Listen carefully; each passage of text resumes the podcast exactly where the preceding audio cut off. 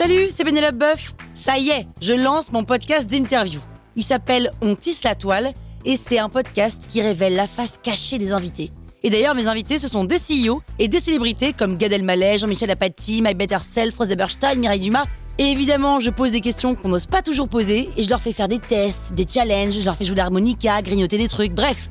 Rendez-vous sur On tisse la toile pour découvrir une interview tous les lundis. Ciao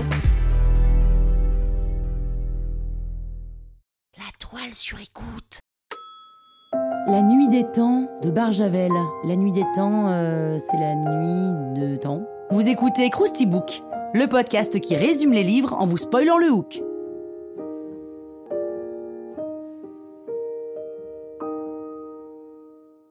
Allez, je vous rafraîchis la mémoire la Nuit des Temps est un roman de science-fiction de l'écrivain français René Barjavel, publié en 1968. L'histoire, c'est au cours d'une expédition scientifique en Antarctique, il y a un signal qui provient de la profondeur des glaces qui est entendu. Et des recherches sont lancées, et là, les ruines d'une civilisation disparue sous la glace depuis 900 000 ans sont découvertes. Alors évidemment, le monde entier s'intéresse à cette histoire et la planète entière assiste à cette exploration retransmise en direct à la télévision. Les explorateurs découvrent une sorte de capsule en or dans laquelle se trouve un homme et une femme nus, enfin vêtus seulement d'un casque dans un état euh, d'hibernation. Simon est médecin et fait partie de l'expédition et avec des collègues, il décide de réveiller les corps en commençant par la femme. La femme se réveille donc et dit s'appeler Eléa ce qui est un si joli prénom que Simon tombe amoureux.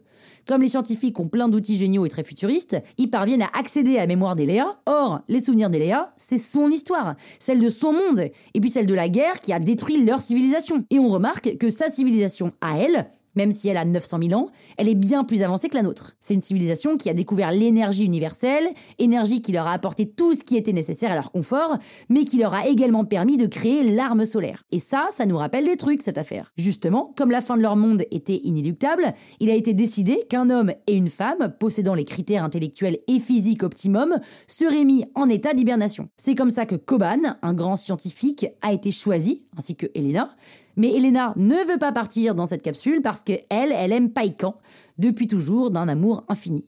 Donc, rien à foutre de survivre si c'est pour que soit sans Païkan. Païkan ou Païkan d'ailleurs, chacun voit son Païkan à sa porte.